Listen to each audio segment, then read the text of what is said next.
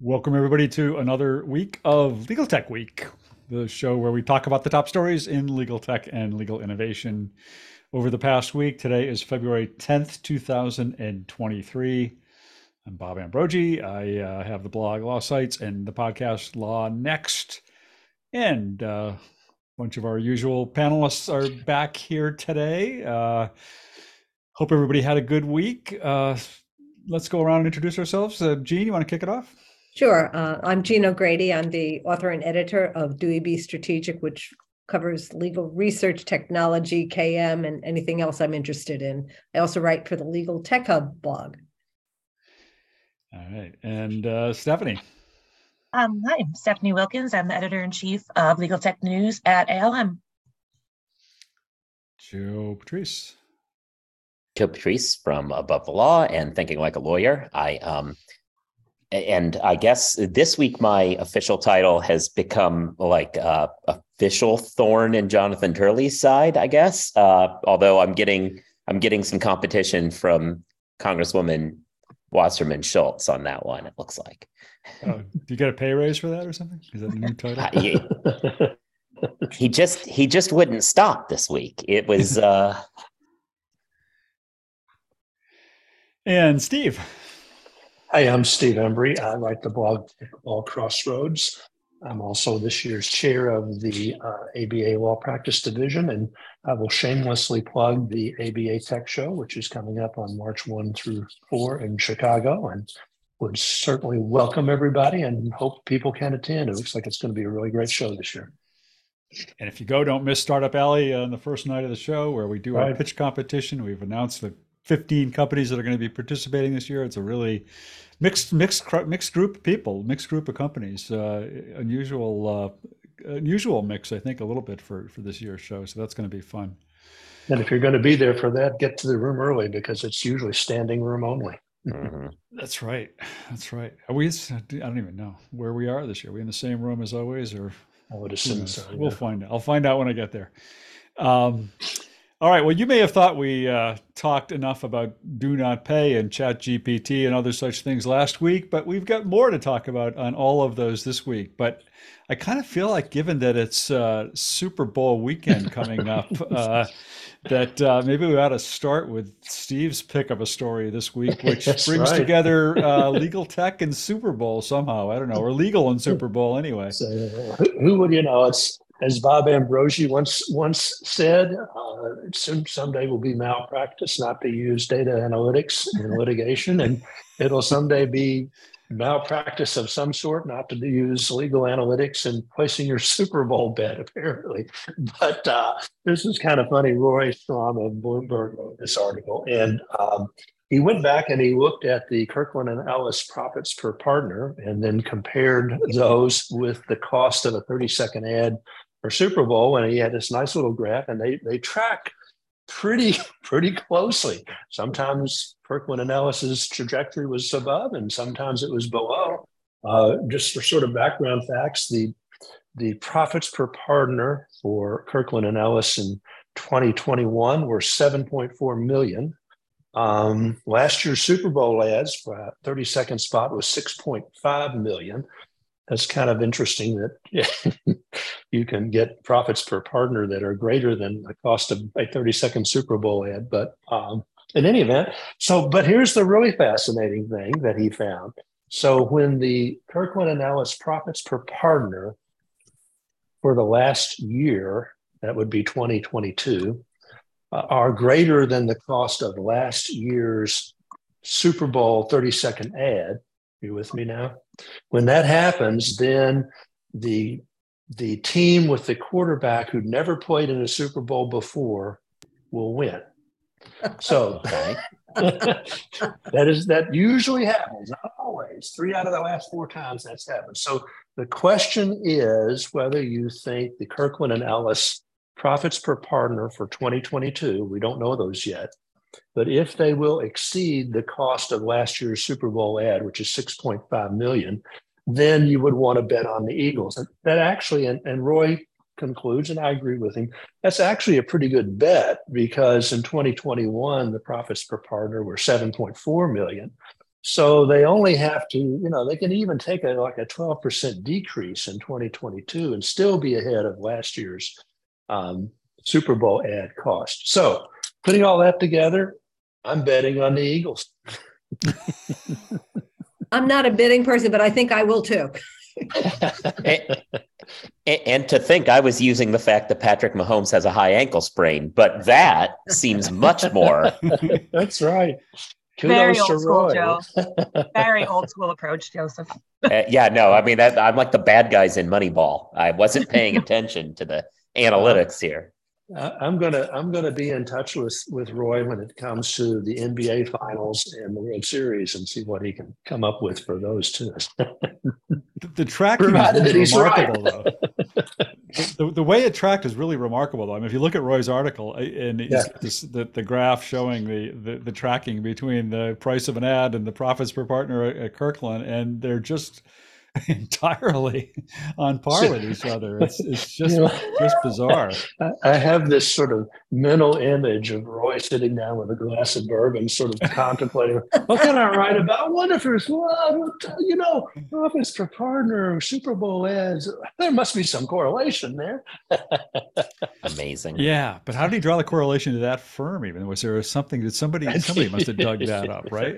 So, so I will say I, I don't know why he chose it, but it is a good one because, like, when I was coming out of law school, Kirkland was not all that. It was like a mid tier, whatever, and it's a firm that kind of has gone on a ride from middling to the top of the game, kind of along the same trajectory as ads have gotten more expensive at the Super Bowl. So it makes a lot of sense. It's not like one that's had ups and downs, like say Poor Shearman and Sterling. Yeah. I'm trying to see it. I don't see anything in his article. It must be in his article somewhere about how he how he drew that correlation. I'm not seeing it though. Well, he's just prescient, I guess. We'll have to get him back on the show. He's been on a few Mhm. times. Uh, all right. Well, um, if uh, if uh, are are we are we are you putting money down on that, Steve, or is that uh, Uh, a limited amount. Limited? okay. well, All right, grease up the poles around his house. um, so uh, we can talk, I guess, a little bit about uh, do not pay and, and uh, Joshua Browder again, only because there was a connection. I I, I happened to uh, interview him on on my podcast this week, uh, and uh, it it happens that the fact that I interviewed him on my podcast followed directly from our show here last week, uh, because he. Uh, uh, there, there was uh, we were talking about it last week, and and one of our panelists, I think it was Nikki, uh, kind of made a comparison to him um, uh, being the Elizabeth not Elizabeth Holmes is that the name? Yeah, Elizabeth Holmes of of of of the legal tech world. Um, and apparently, he was listening to our show last week, uh, and uh, wasn't too too thrilled with that comparison. So he called me uh, on Monday of this week. Uh, emailed me, I think, over the weekend. Said, "Can we talk Monday?" I said, "Sure." And we got on the phone, and uh, he was talking about that. I said, "How would you feel if I recorded this uh, call?" And he said, "Sure." I said, "Well, actually, I need to go to my office and get my podcast stuff set up. So how about in about an hour or so we'll record?" And he said, "Sure." So uh, it turned out we just had a conversation about all this stuff that I wasn't quite uh, anticipating uh, we were going to have, but uh, it, it's an interesting conversation. Some, you know, I've been getting raked over the coals on social media for going going too easily on him, um, and uh, maybe I did. I mean, I, I, I certainly could have been better prepared for the interview, which I wasn't. But uh, I, I pretty much feel like he raked himself over the coals in the course of the interview by a lot of the things he said. Uh, you know, starting from uh, describing the entire sort of the entire controversy over the last few weeks as a bit of a nothing burger uh, and really downplaying uh, the uh, research uh, uh, that Kathryn Tewson had done into his applications, downplaying some of the backlash over the um, um, uh, so-called publicity stunts around offering a million dollars to go to the Supreme Court and and sending a robot lawyer into traffic court. Uh, and uh, you know, dancing around this issue of whether he forged uh, uh, charity uh, uh, donations, not charity donations, buying buying up debt, Medicare medical debt, and and writing it off. Um, even since then, there's been more allegations, you know, around the the issue of whether, in fact, he, he kind of made up a, a lot of the numbers back when he first started and talked about all the traffic tickets that that they were able to uh, resolve back in 2015, 2016, whenever that was. Um, that we that was that came out before I interviewed him, so we didn't talk about that. But uh, you know, it, it's it's a it, was a, a fascinating interview. Uh, it it really I think raises a lot of questions uh, about uh, about him and about the company. I and uh, you know I, I in some ways I, I when this all first started to break, I kind of felt like uh, you know. Uh,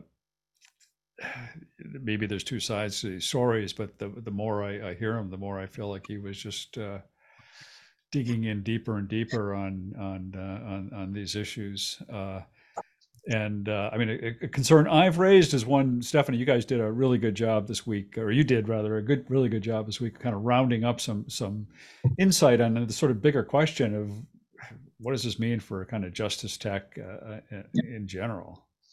Yeah, and a lot of that actually came out of two weeks ago on this call, and some of some of those people were just commenting in this chat, which is how I reached out to them and got thoughts on it. But I think it's interesting that people thought you went easy because I even while I was listening to it, I even said to my coworker, "Oh, Bob's not pulling punches. This is good."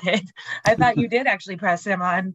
Um, I mean, in a nice way, not like attack him, but it, I he sort of came to me. He came across as very, I mean, very defensive, but also like he was being persecuted, and there's a, a lot of, I don't know, it was because in that um two weeks ago, it wasn't even just I wasn't even on last week. Two weeks ago, somebody in the comments compared him to Elizabeth Holmes. It wasn't just Nikki. So, um, but yeah, I yeah. it's it's sort of still unresolved. I mean, a lot of the people.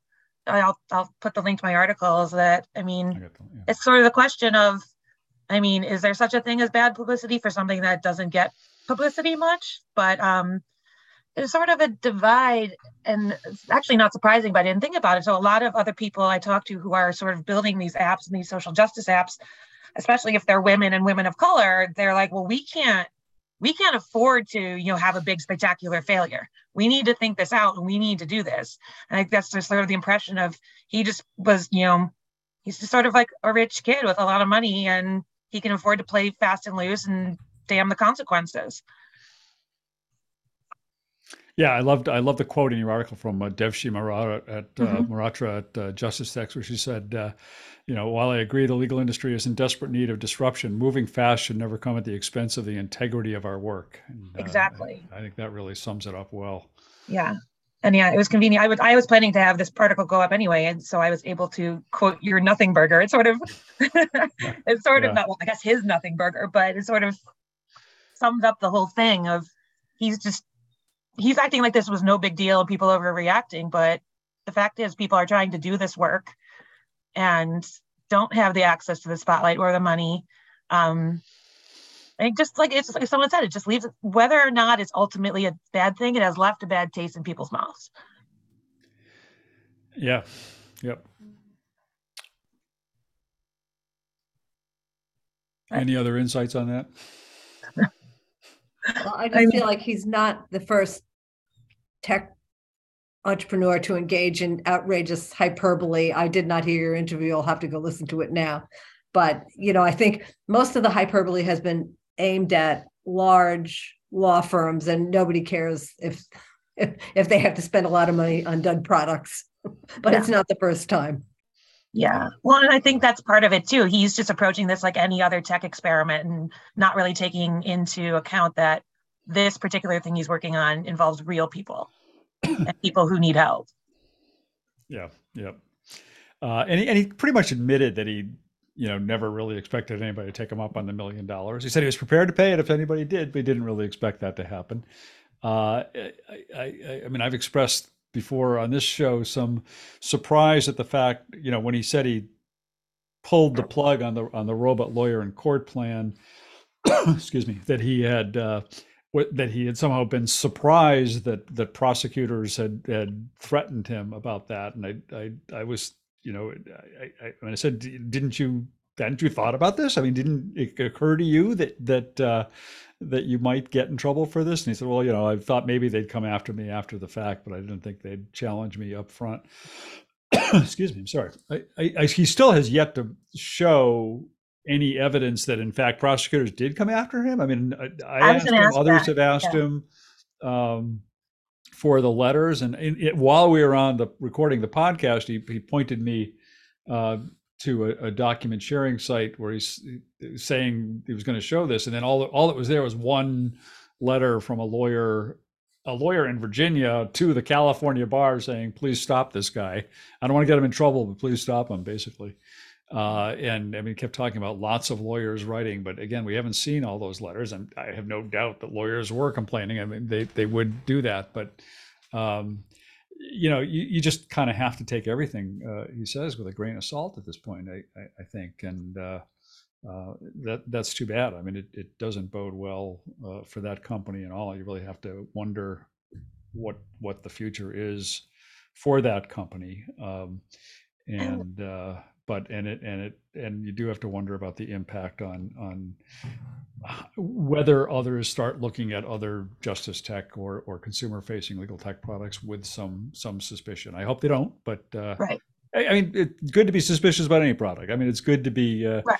you know ask questions and and try and test it. Uh, and uh, you know, we now have. Uh, a, a uh, Kathryn Tewson as an example of, of how to do that and how Yeah. to do it right, I guess, and uh, hopefully others will will follow suit.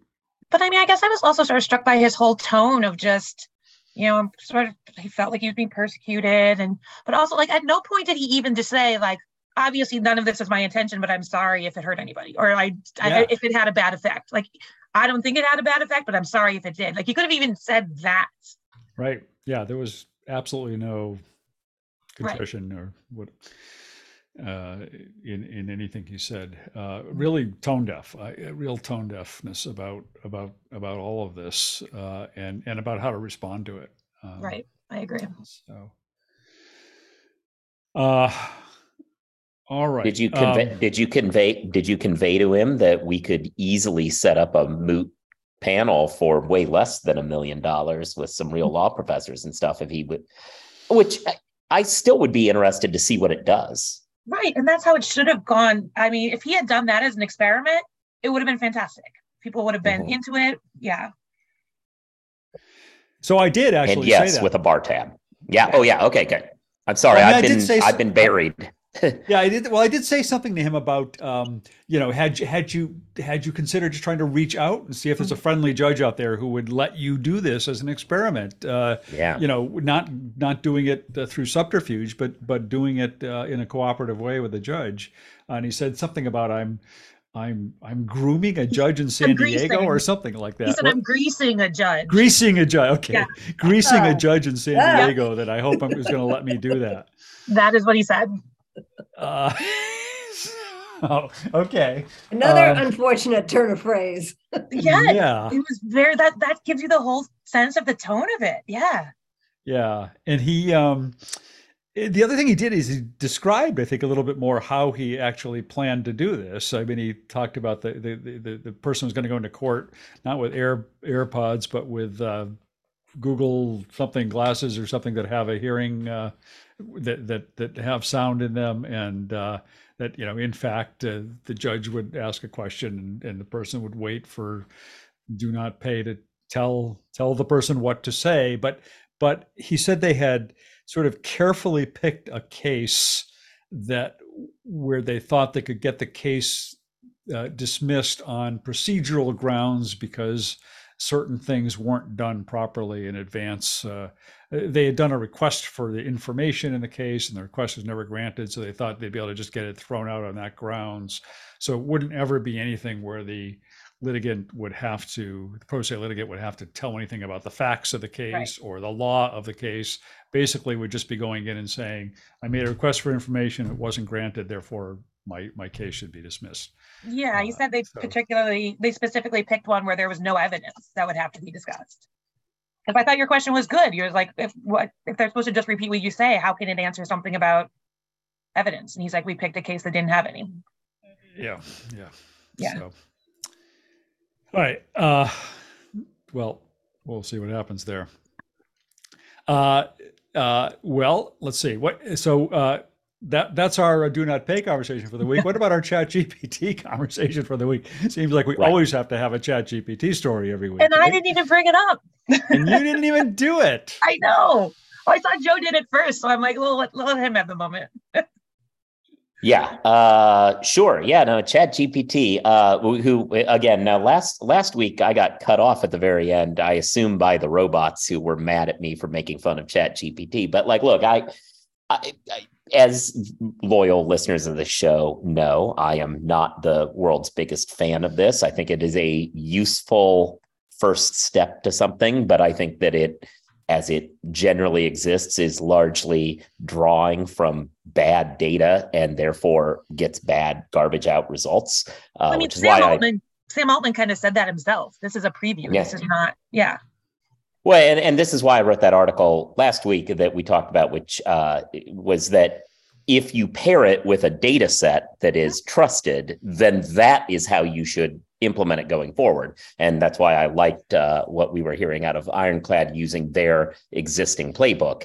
Here, uh, we've now learned that there is a Colombian judge who uh, wrote an opinion through ChatGPT. So uh, all of your fears are happening. Uh, that said, I- like uh, one thing though, I will say as an addendum to this is this wasn't my story; it was uh, Catherine's story here at Above the Law. So uh, I didn't want to necessarily focus on the things she did. Uh, one thing I will say alongside it is that there's a study that's out there. Uh, Legal Cheek has done a lot of coverage of this. That uh, U.S. judges apparently uh, are very open about how they have been increasingly using Wikipedia to write their opinions. So uh, maybe Chat GPT ain't so bad. Uh, like comparatively, maybe I would trust that a little bit more. Well, I feel like your point, which is like I've been screaming into the wind for the last month, and now finally people are there. Like it's not about ChatGPT. That's just a toy that came out. That's not the Mhm. point. It's the technology underneath it, the models, how you train them, how you use them, how you incorporate it. Like Ironclad, that's a perfect use. Lexion did that with Mhm. projects like five weeks before Ironclad. Um, like Docket Alarm was doing it. Like it's not. Nobody should be using the actual ChatGPT tool in law and I mean, Sam Altman would say that. He said that when it first came out. But apparently they are using it for to write opinions now, which is, I mean, there's another thing in South America, like in Brazil, there's an AI program called Victor that they've been using for a while to determine like who can actually appeal to the Supreme Court. So it's like there's some crazy stuff going on out there. Yeah. I What guess I, I wonder though, thing? do they have like uh, U.S. Good. common law style citators so that judges at least have a back a backstop against using bad law in their opinions? I mean, are they just Mm. relying on the? I mean, because I guess it comes back to sort of a- an ethical obligation. Like, fine, it does a draft, but then what do you do with the draft? Do you go and Right. validate what you found? Right. I don't know. Has Okay, what? So Is the actual opinion- is. yeah, is the actual Oh. opinion available? Uh, that, see, now this is what I get I when I choose somebody it. else's story. Uh, He- but is he- a. Yeah. I was just going to say, Colombia is a civil law jurisdiction because I do think that is an important distinction here. Yes. Uh, yeah, go on. I was good. Well, I was going to say, wasn't didn't he use Chat GPT to kind of for medical research in this opinion? It wasn't legal research. He was getting he was writing about a medical issue of some kind. Am I remembering that wrong? And and the the, the way he used Chat GPT was to try and get some bring some information into the opinion about this medical issue, if I recall right. Maybe not. Uh, it is about insurance coverage, um, but he did, but he asked it to answer certain legal questions that were based on medical conditions. Okay. So he asked it questions like, "Is an autistic minor exonerated from paying fees?" So. I see. Yeah. So yeah, I mean, look, it, that that's a little scary because obviously we had the conversation the other day that uh, when we asked the this particular tool about the gay rights cases, uh, it said that Clarence Thomas wrote the same-sex marriage uh, legalization decision. So maybe he maybe he didn't write Obergefell, and uh, it can be wrong about that. So that's a little scary. Yeah. Right. But I do wonder. I do wonder if the civil law thing is a big deal, though. Like, it, it makes sure that it's a little bit more grounded. Well, um, the uh, we, we we've been talking about a lot here, and Jean, you kind of raised the question of uh, since since everybody's talking about what does that what does that mean? What does that bode for the uh, whole legal tech conference circuit? Yeah, I, I, I actually went through the, the, they recently released Legal Week conference. To, there was one session that was explicitly about ChatGPT, but I thought there were lots of sessions involving AI and other where they could clearly become a, a ChatGPT session. And I, I just wonder how much it's going to dominate. You know how like at one point, Legal Week was almost an e-discovery conference, and I wonder if Yeah. In a year from now, legal legal week is going to be a chat GPT conference or a large language model conference. What would you like me to do? Is this my Sure. where I get to do my shameless conference plug? Come to Legal Yeah. Week. Um, yeah, I mean the the schedule was set a while ago, and then they added a three hour workshop on Monday um, about generative AI, not ChatGPT. I'm very strict. It's yeah. not just ChatGPT. Yeah. Um, I mean, in terms of how it could be used, what are the ethics of it, how it actually works, things like that. So they added that three hour session. And then it will definitely get worked into some other sessions. Like I'm on like the future future future state of the industry panel. And like obviously AI is going to have to come up. Mhm. And there are other AI panels, but a lot of the content also is sponsors haven't necessarily said what their content is. I mean, they bought blocks. And so I don't know how much is going to be put in there, but um they're definitely adding it in. But I mean, Legal Week is such a broad audience that I not everyone wants to hear AI all the time, but it's definitely Mhm. working its way in. And I have a feeling I'm going to find myself on a lot of panels as the days go on. Mhm. As the, I mean, this is not controversial in ALM. I am like the resident AI expert within ALM right now. But Mhm. um, so yeah, they added that conf- that that formal session for sure. But you'll see it. You'll see more of it in there. But I'm also very conscious of the fact that it's not the only thing in legal technology. Yeah. So So does our press pass get us into that three hour seminar? That's what I want to know. uh, probably Okay. is there is are there limits? I don't. I Does it get you out of the three hour seminar? That's what I.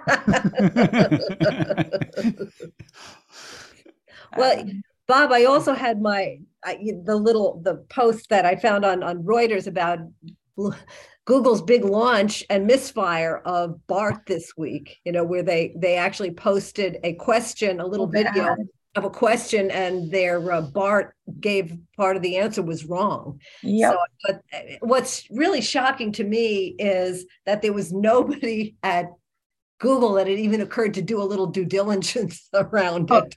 There are two people at Google that are being fired this week. That person who didn't check the answer and the person who didn't have the phone ready for their phone demo at their big announcement.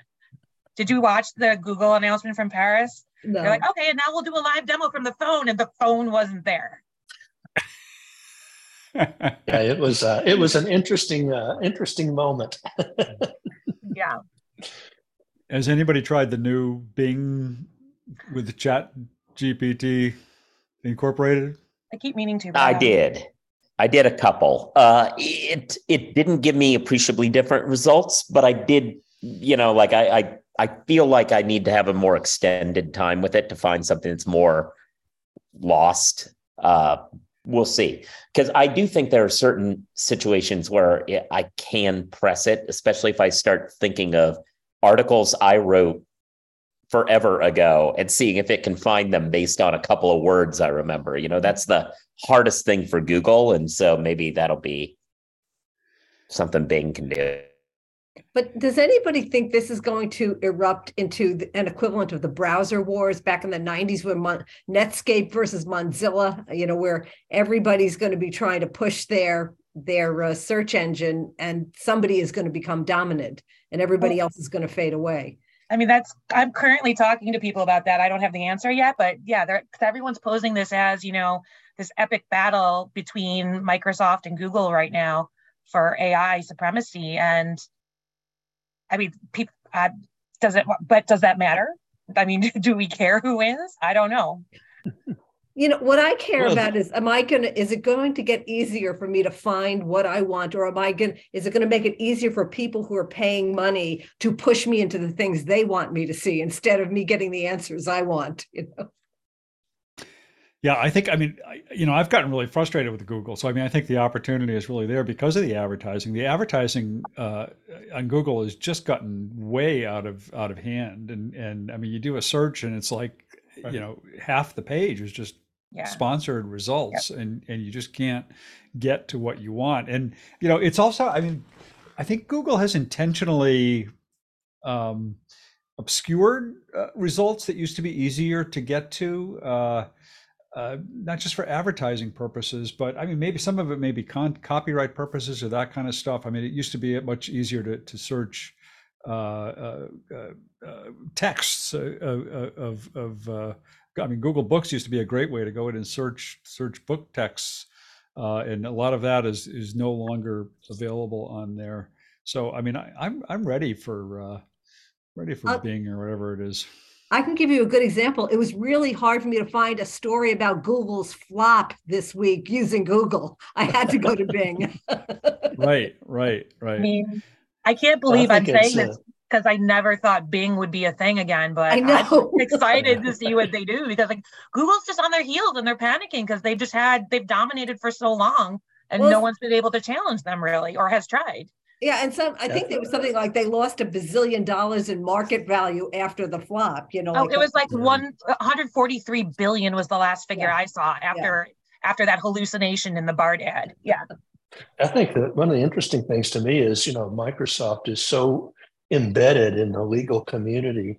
And now that they are are apparently going full bore into this, into Bing and uh, artificial intelligence and chat GPT. I mean, it's it's an opportunity that you know we may see more lawyers becoming more familiar with these tools just because they're now Microsoft tools and we've used Microsoft forever and we know it and can't say we understand it, but you know, it is familiar. So I think it'd be interesting to see it. You know, at, at the ILTA conference, I think I commented on the fact that, you know, Microsoft seemed to be everywhere in everybody's um, uh, workflows and everything else. So Yeah. that's kind of interesting.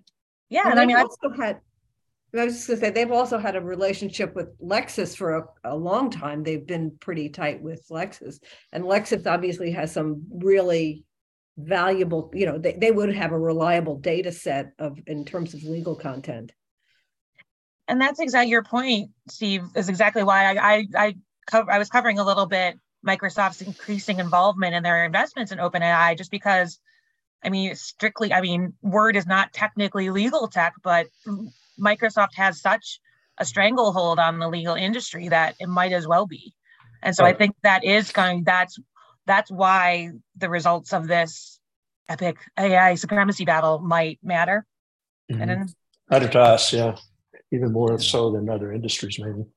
mm, Well, I think back to Jean's point, I think the I think the the likelihood probably is that I mean I don't know whether it's going to be like the way eDiscovery uh, dominated conferences in the past, but certainly over the next couple of years, I mean it's already I, I don't know about you guys. Well, I do know about you guys. You guys get the same press releases I get, and I mean already like every press release you you get is talking about GPT or or AI in, in some different way. I mean they were all talking about AI before, but now it's all GPT uh, and. Uh, you know, it it well, it's just it's just going to continue this way for for the foreseeable future. I think.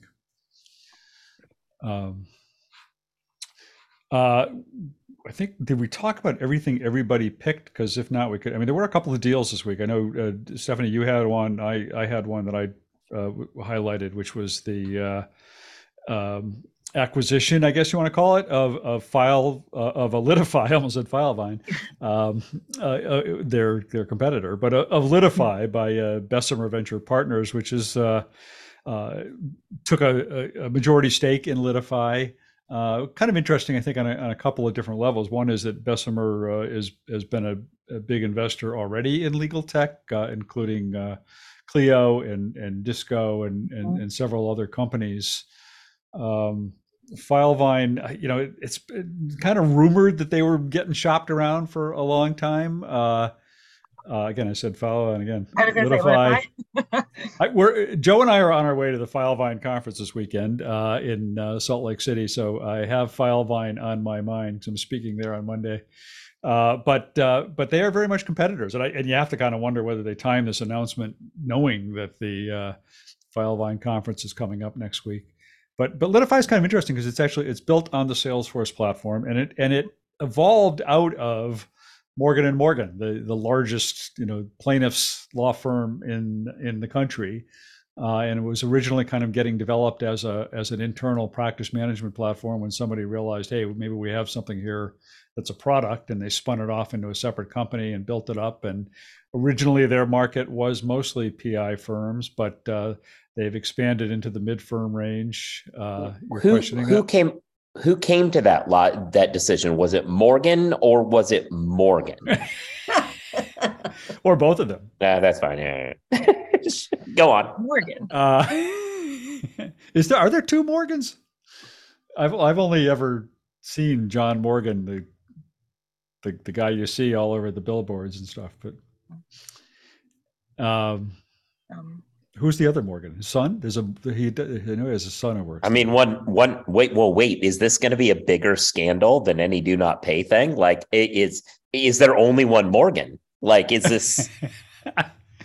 is there an evil twin that's coming back? Like, I'm, re- I, and this is now going to dominate my evening. Is Morgan? Is the other Morgan actually just a uh, a bot of some kind? Yes, it's ChatGPT being controlled by Joshua Browder. Um, but yeah, uh, on the note of because you said Salesforce, on the note of how AI is everywhere now. I mean, I I didn't read it, but there was I saw a headline about how Salesforce is going to make a whole generative AI move in some way. I didn't. I mean, there's too many headlines. I didn't, or I so I didn't read it all. But uh, is that right? Yeah, I didn't. I didn't see that yeah. either. Um. So what was I gonna? So I lost my train of thought.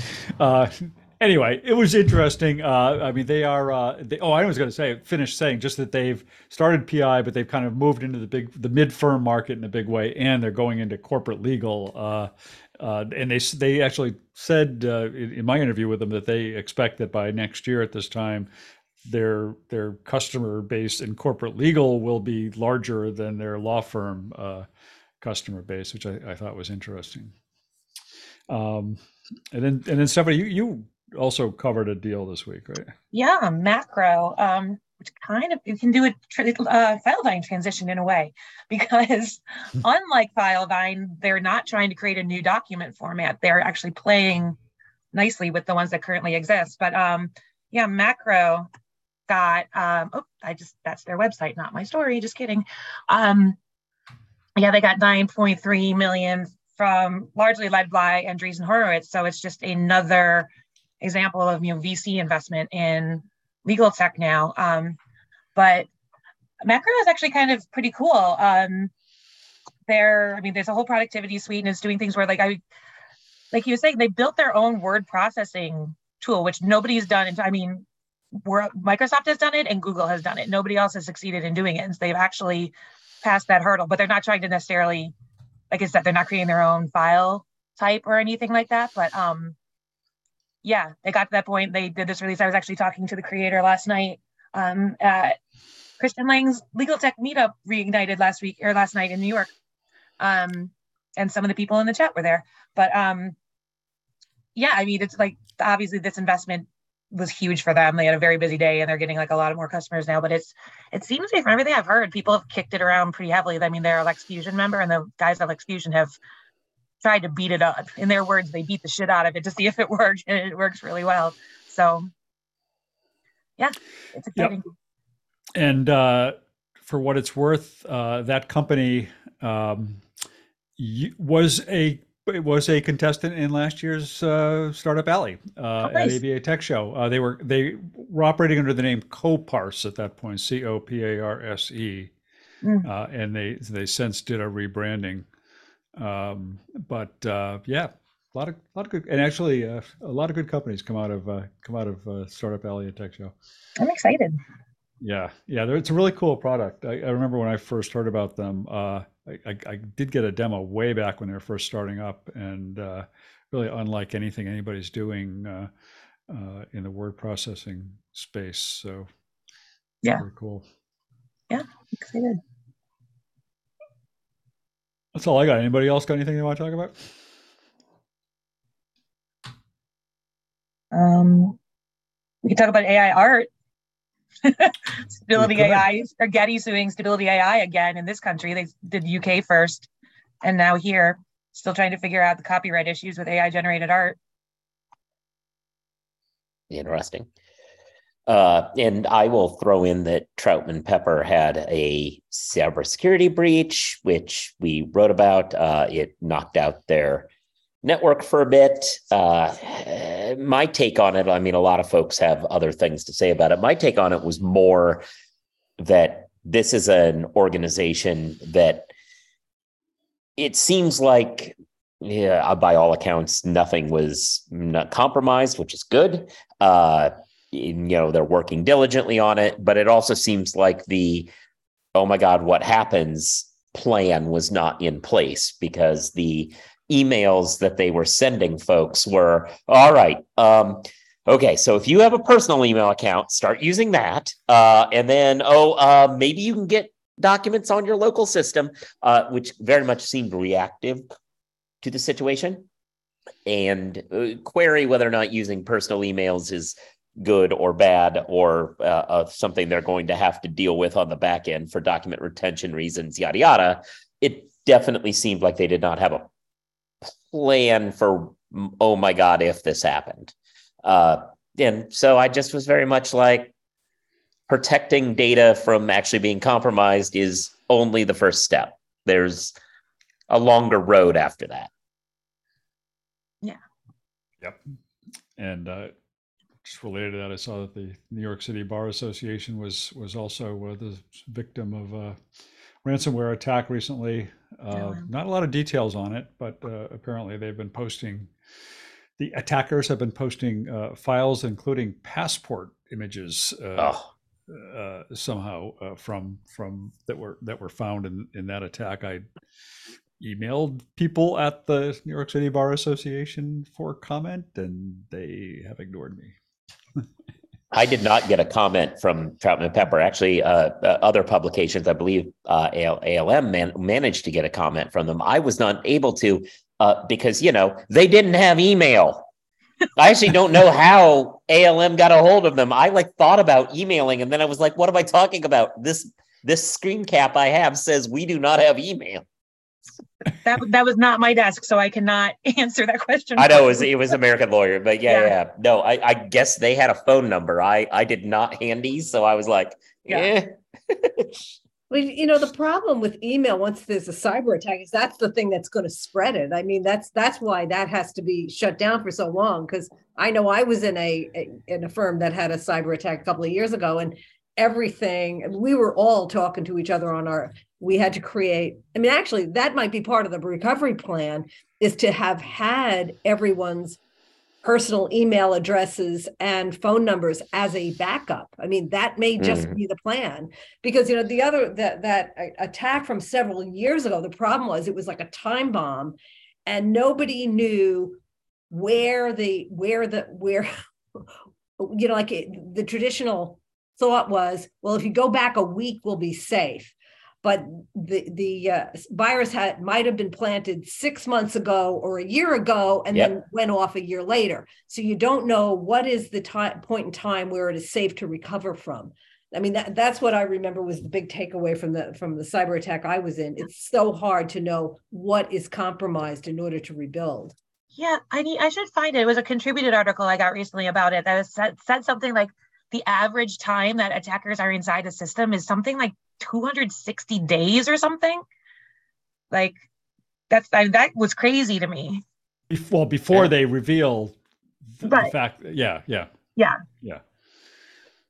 Well, in some ways, they, in some, my assumption, again, I, I don't necessarily know as much about this, but others can correct. A, my assumption is they have decent concerns that there might be a 10 day, 14 day sweep that will catch them. So they're like sitting to make sure, am I embedded enough that this is not going to get caught, you know? Uh, so they really have to wait a part of it is part of it is that they want to be entrenched and part of it is how good we are getting at dealing with cybersecurity because part of the reason they wait that long is they want to make sure that there's no risk that their threat can be instantly sloughed off Yep. All right. Well, you know if I they want to be a that's, chi- uh, if they want to be a surveillance balloon they don't want to get blown up instantly see now i'm newsjacking the most important story of the week there you go was that the most important story of the week? Uh, Um, I guess. You're taking over Yes. transitions for Bob. right. Right. Well, I have nothing mean, to what- transition what do- to. Do our privacy laws protect us from China's uh, surveillance balloons? That's the question. I mean, eh, look, they were is uh, the best meme I saw about it is all that balloon was trying to do is warn us about our expiring car mortgage or car uh, warranty, and we shot it down for no reason. Really? All right. All right. Well, uh, I think that's it for this. that's it for this week. Uh, we will. Uh, some of us will be back next Friday, uh, assuming uh, Joe and I survive Salt Lake City. Oh, yeah. How long? uh, how long is the Filevine conference? Uh, Monday, Tuesday, Wednesday. No, Monday. Monday- Yeah. Is it Monday, Tuesday, and then they have the ski day Wednesday or something? They're having a ski. I day. think that's right, and I fly. I leave like Wednesday morning. Me too. so, I'm leaving Wednesday yeah. morning. Joe, you're not a skier? With I- with glass in I- I- hand skiing? Listen, I, I would love a ski lodge. I don't know as though uh, the skiing is really my speed. You know, Now I am a you say- skier. I just didn't feel like bringing all my stuff, like heavy winter clothes and stuff, and whatever. Now that now that you say ski day, I realize I was invited to that conference. I totally forgot. you remember ski day? Forgot the conference. I like Well, that. no, I That's was like, what? I'm like ski day. Uh, yeah. I don't ski, Yeah. so it wasn't. I wasn't jumping on it, but yeah. Now it now it rings a bell.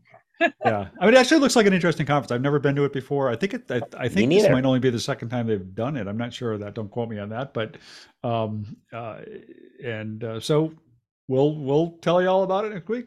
And if if there are Yeah. lots of if the exhibit hall is full of uh, Chat GPT, we will uh, tell you about that too. You're gonna be nicer to them than you were in your write up, Bob. Um, well, actually, that's one of the things we're going to talk about. I think I'm, I'm doing this like fireside chat with their guy who is their head of innovation. Uh, I'm not sure if he's interviewing me or I'm interviewing him. I'm, I'm not entirely clear on that, uh, but I think we're just having a conversation. That's one of the things we I, we identified to, to talk about a little bit is their their dot vine format that caused such a stir for a while. Yeah. Uh, it- it's actually not a bad. I mean, when you actually see it in in action, it's it's basically it's a document automation format and it's kind of cool. Uh, but uh, they had, I think, a little bit overplayed it, so that was the Oh, problem there. yeah. That was their super ambitious PR, right? Yeah, yeah. Yeah. Those PR people just get in the way of things all the time. right? um, all right, good. Well, we'll see you all. Have a good weekend. Enjoy the Super Bowl. I hope Steve, uh, you make a lot of money in your bet, and uh, we'll be back next week to find out. See ya. Bye, right. everyone. Bye, everyone.